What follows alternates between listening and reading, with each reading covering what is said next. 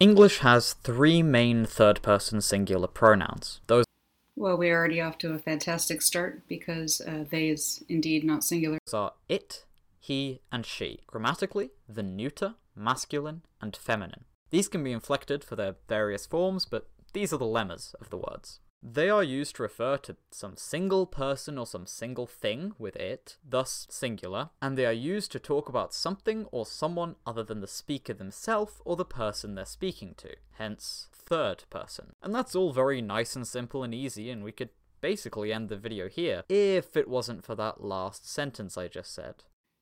So, in a language, you have something called Grice's maxims. Grice's maxims govern conversational social pragmatics.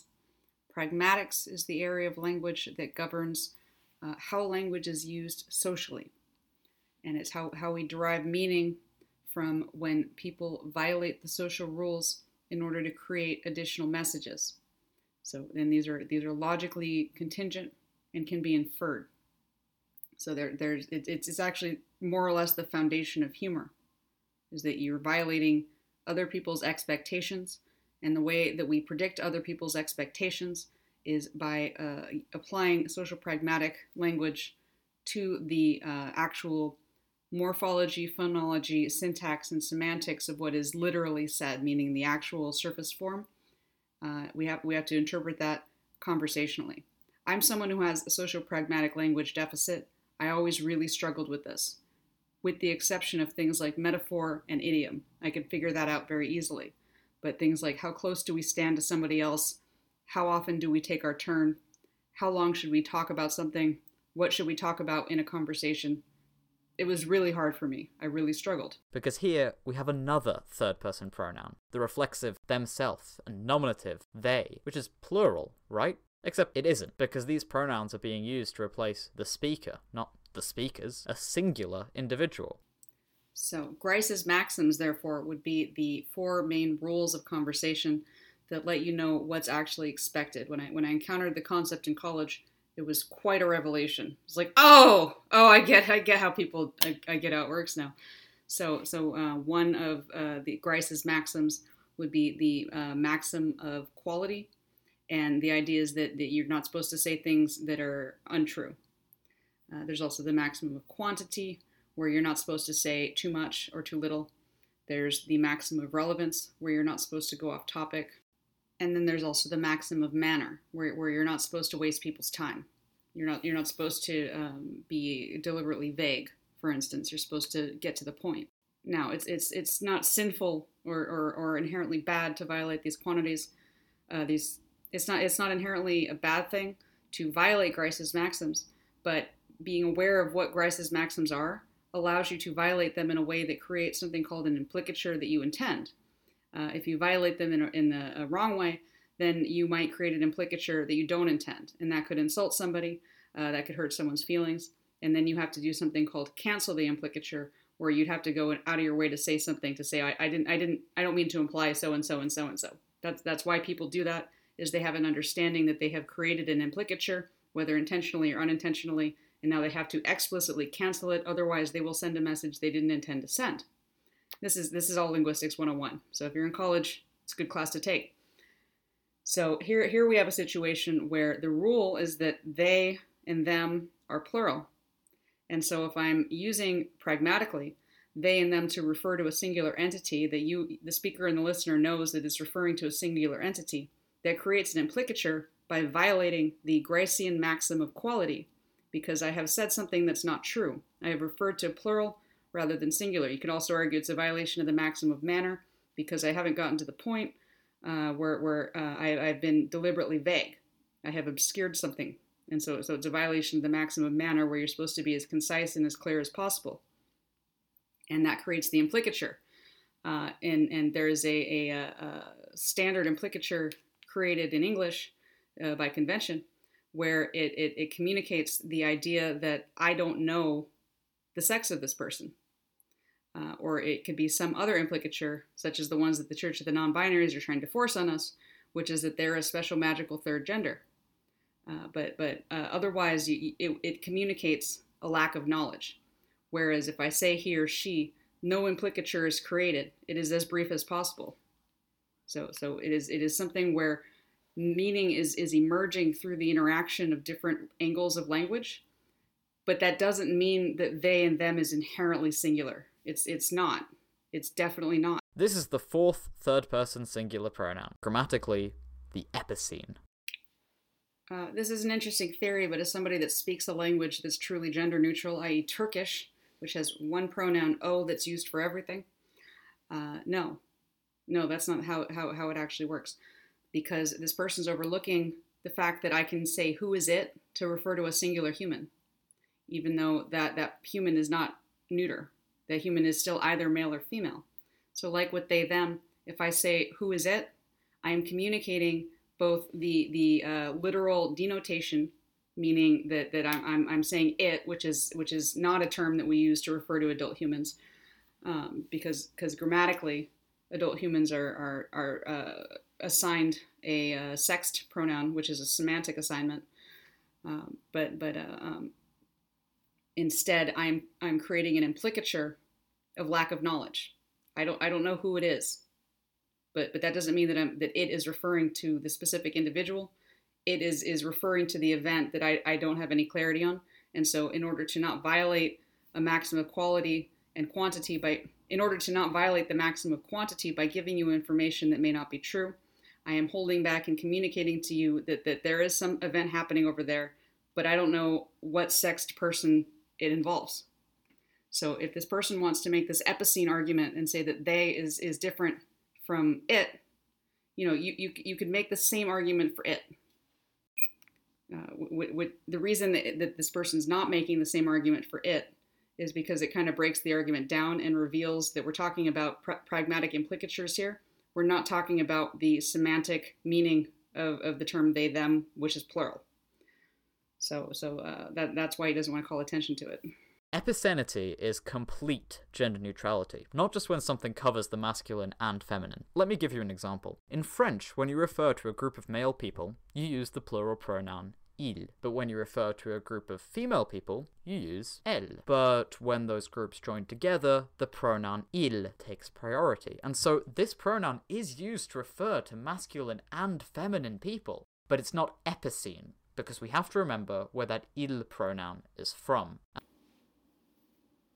This also relates to something I, have talked about before, which is that uh, one issue you have with these languages in patriarchal cultures is that it's not so much that there's a male version and a female version, it's that there is an unmarked version and a marked version.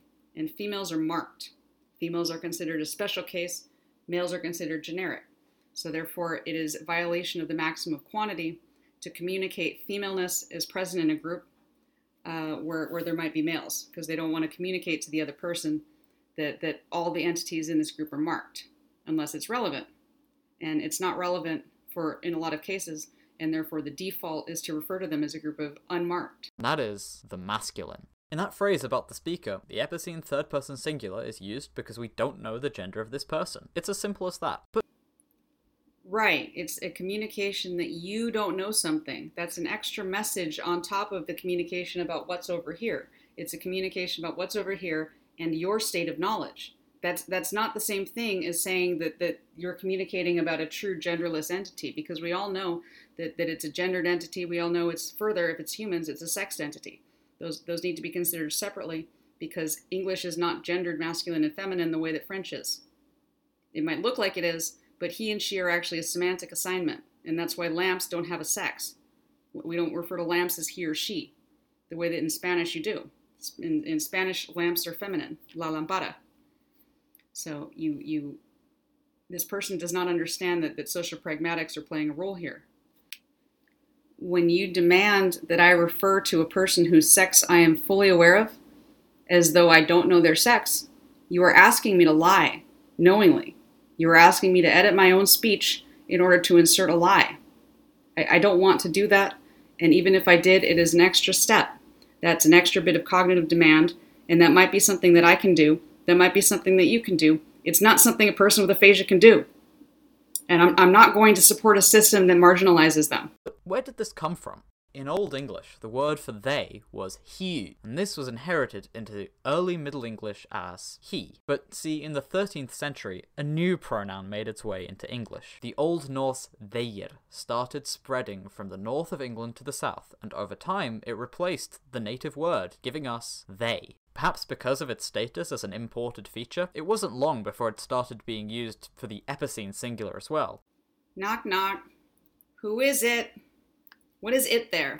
Are we actually communicating that the, the, the person at the door doesn't have a sex? Or is it the actual epicene uh, singular, if such a thing were to exist? Or, as my argument is, is this a social pragmatic level of hierarchy that is communicating an additional message that is beyond the denotation of the word? The first recorded use of the singular they is in a poem called William and the Werewolf, dated around 1375, and since then it's been in regular usage over the centuries in written language and, one would assume, in spoken language as well. I've refuted this in past videos. The sentence in context is each man hurried till they drew near. There's no reason to specify each man unless there's more than one man. Therefore, they is referring to more than one man. Therefore, they is plural. It appears in Shakespeare, in Austen, and Shaw, all the way into the present day. See, since its beginning, the debate around the singular they was not about stopping some new crazy word from entering the English language, but rather about ejecting an existing form on the basis of it supposedly being ungrammatical. Nobody's trying to eject the form from English.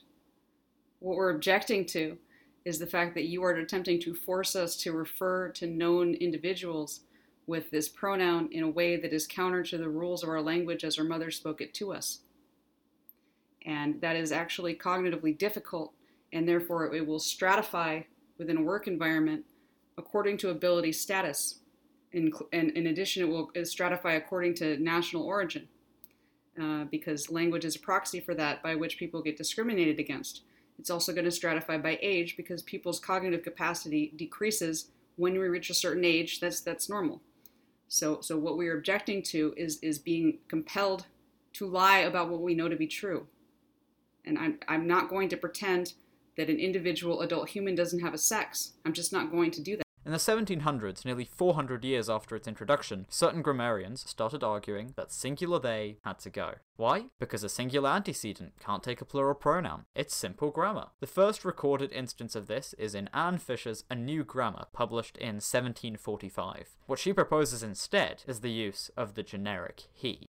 The generic he is the use of the masculine pronouns he, him, and his, where the gender of the referent is unknown. Like in the sentence, everybody should love himself. There's a big debate about whether this use was invented in the 1700s, but I personally think it's likelier that this use of he was around since Middle English, existing alongside the singular they. Remember, this he is generic, but it's not epicene. And so this gets into a debate in linguistics that is called prescriptivism versus descriptivism. When you try to tell other people what the correct form of talking is, that is prescriptivism. You are prescribing them how they should talk. Whereas uh, typically in linguistics, we take a descriptivist approach. We try to describe things as they are. Uh, this is also an example of DARVO, deny accused, reverse in, uh, victim and offender. Uh, they are telling us how to correctly refer to them, which is against the rules of our language as it exists already, as comes natural to us. So they are actually being prescriptivist when they're telling us, my pronoun is they, them no, it's not man. This is fairly similar to the use of man as a stand in for human, like in all men are created equal. No, it's literally nothing like that at all. Uh, man used to actually not refer to either specifically males or females.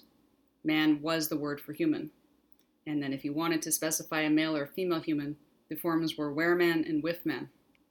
And then later, wifman split into woman and wife, and wereman just dropped the were and man became a male human specifically and and the rest is history. But a generic he still conjures up the image of a man when you read it. It suggests that the default human is a male one. Despite this, the generic he continued to be advocated for by grammarians in the coming centuries because singular they violated number agreement and he or she was too clunky. Even in 1985, language columnists were arguing for it with the phrase, the male embraces the female. The thing is, this usage can be dangerous. A lot of the time, this he was generic, right up until it was politically expedient for it to be explicitly masculine. Yeah, you know what's dangerous? Not having a definition of woman in law that's respected and rooted in sex. Because our rights as females under the Constitution in the United States are, especially such as the 19th Amendment, it explicitly relates to sex. So when you get rid of the idea of sex, when you get rid of the idea that women are female, then then you get rid of protections for women on the basis of our sex, which means they can discriminate against us based on entailments of our sex, like having a womb, like menstruating, like this and that, and it's no longer sex discrimination because sex isn't real anymore. And we don't have a right to single sex spaces because men can be women. Male women exist. It, that's what's actually dangerous. That's what actually exposes women to pregnancies, which otherwise would not happen because you can't make a pregnancy without a sperm and an egg. In 1881, the Detroit Free Press reported that Belva Lockwood, who was already a practicing lawyer in the District of Columbia, was denied access to the Maryland bar because the state law used the pronouns he and him when talking about lawyers, and Lockwood was a woman. When Lockwood brought up another article of the code stating that the masculine shall be held to include all genders except where such construction would be absurd and unreasonable, the court allegedly responded, it would be absurd and unreasonable to apply the pronouns he and him to a woman. No, ladies, uh, they, theming yourself will not protect your rights. The only thing that will protect your rights in law is a protection of your rights in law. And that requires that you be labeled in an objective fashion. And the only objective way to label somebody is based on their circumstance of being adult, female, and human all at the same time all at the same time. In 1916, so called US originalists tried to stop Jeannette Rankin from sitting in Congress using the exact same logic the gendered pronouns in the US Constitution when talking about congressmen. So people started trying to avoid both the generic he and the ungrammatical singular they, which led to a wave of neologistic pronouns which could do the job. That's why you get word like thon, a contraction of the one invented by Charles C. Converse in 1858. That's right, the neopronoun thon thon self is older than the theory of natural selection. Yeah, and look how well it's taken off. This, this isn't how language works. But none of these have really caught on. Yet. And so the singular they has survived. A 1998 study of natural British English speech found that regardless of gender, class, or level of education, people overwhelmingly used the singular they over the generic he or other alternatives. Right, because Grice's maxims are predictable. Even when openly asked what they preferred when referring to someone of an unspecified gender, 68% of participants said that the singular they was the best choice. This form isn't infiltrating the language, it's already here. And I don't refer to my lamp as they if I don't know that sex because it doesn't have a sex. If it's unspecified, that's a clue. That's a clue that it has a trait that could be specified but isn't being specified. If it ain't broke, don't fix it. We're, we're not the ones trying to fix it. You guys are the one with pronoun badges and pronoun earrings. Come on. But so far, what we've been talking about is cases where the gender of the referent is unknown, and therefore an epicene singular is employed. Turks know what sex I am when they refer to me as O.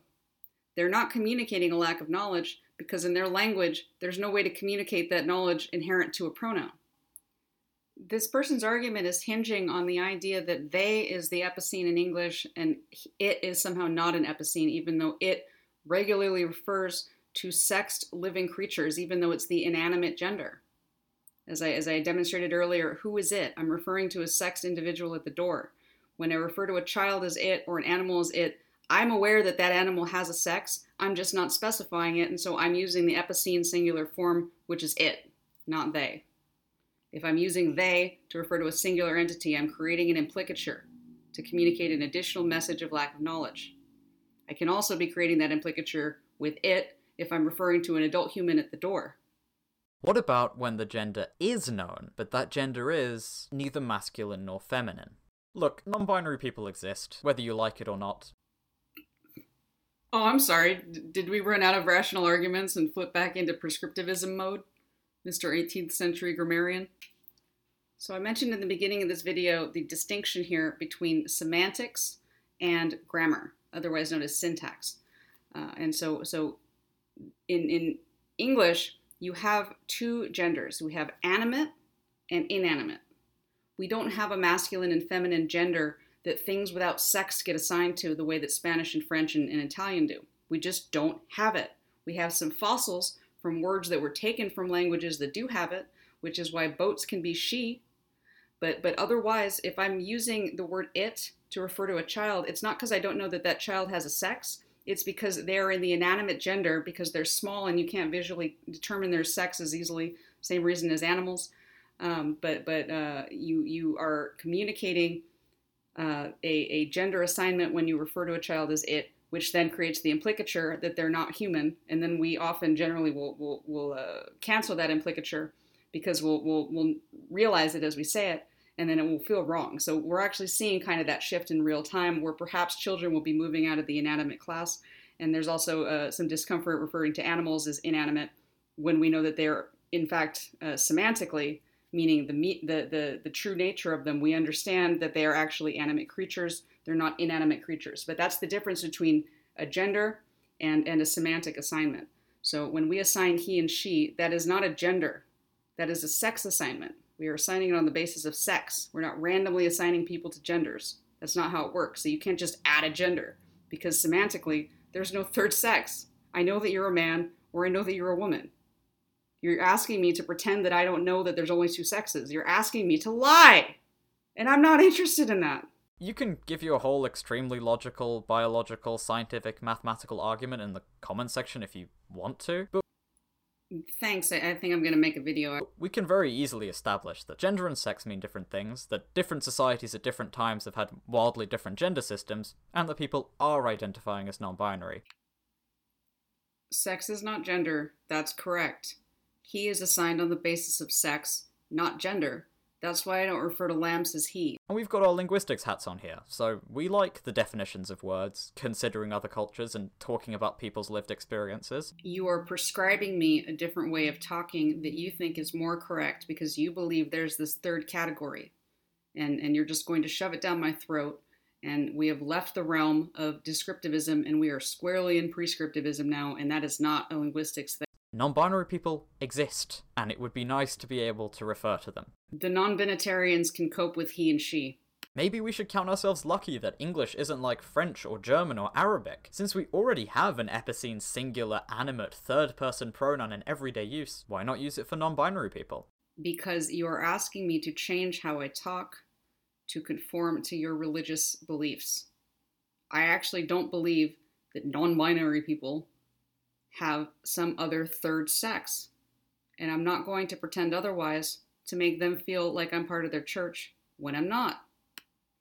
If you guys want to refer to yourselves this way, go right ahead. But when you try to shove it down my throat and make they denote lacking a sex, make they denote being in the non binary church, you are forcing me to acknowledge your religion every time I want to refer to you. And that makes it makes requires me to participate in your religion. It requires me to learn about it, and it requires me to know the rules of it, and and and to to to act like I believe in it. I don't. I don't. People do say that it gets confusing, and I can sympathize with this. Yeah, the whole idea that you're already using it for this, and therefore it's not hard, but also he understands that it confuses you to, to make this change. It's, it's a gaslight. But come on, we all use singular you, don't we? You can mean a singular person you're talking to, several people you're talking to, or, well, people in general. In mo- if you denotes multiple people, where did y'all come from? Why, why did we derive that form? Most Indo European languages, we can include or exclude the listener. In German, sie can mean she, they, it when referring to a feminine noun, and the formal you, both plural and singular he's saying that because other languages are different, it's okay to prescribe us this change. It's it's not. In French, for the vast majority of verbs, unless they happen to start with a vowel, you can't tell the difference between the singular and plural third person. Est-ce que je parle français? And everyone gets on fine with this because they're used to it. The sooner you get used to calling people they, the sooner it will cease to be confusing. So is this the way that we already talk or not? I, I thought I've been speaking like this for 700 years, and, and suddenly it's something I need to practice to, to get used to. I don't I don't actually have any obligation to learn another language just to please you, unless that's actually a core job requirement. Are, are you paying me to learn this other language, or is this a tax on, on the, the people uh, living under the, the uh, transdimitude? And if you really hate it, find it too bewildering or too grammatically incorrect, then you can go for the alternative, the Charles C. Converse method. Use neopronouns. Why would that be easier? Because after all, what could be more grammatically incorrect than using a gendered pronoun for someone which doesn't match their gender? How about I use the Broca's area programming that was given to me by my mother? That might have been damaged for all you know, and therefore less resilient, less plastic, less capable of, of just practicing and changing to, to suit you. You know, this, this is going to pave the way for employers to discriminate against older people so I, I, have no idea what that person's qualifications were, but if you're curious about my qualifications, I have a bachelor's degree in linguistics uh, from the uh, University of California, Berkeley. I also have a bachelor's, it's a double major, in gender and women's studies, also from UC Berkeley. I'm also a speech language pathologist with a master's in education uh, that says parentheses speech language pathology. It's kind of unusual that it did it that way, and I think I was the last year that they did it that way, but, but it's a speech pathology degree. I have a license to practice speech pathology and I have been treating people with language disorders and pragmatics disorders and speech disorders for the last seven years, going on eight years. So I actually know a little bit about this topic, and I don't like naked propaganda, as you can tell. I, I, I found this video more annoying than pretty much anything I'd responded to, with the exception of perhaps Jon Stewart. Uh, if, if, you wanna if you wanna support me, please do. Um, you can you can uh, get a channel membership at Odysee. Uh, it's five dollars a month, which I know is a, is a bit steep, uh, but that will get you early access to new content. Uh, you can also support me by getting a Substack membership for the same cost. And otherwise, I hope you guys have a great night. Uh, I will be uh, live streaming uh, tomorrow with Amy Sousa from the Kellie-Jay Keen event in San Francisco. we're also going to stop by Scott Wiener event and, and attempt to carve some messages on pumpkins and, and you know stir it up that way. So uh, I hope to see uh, all of them there. And uh, thank you so much for watching. I really appreciate uh, everybody's support.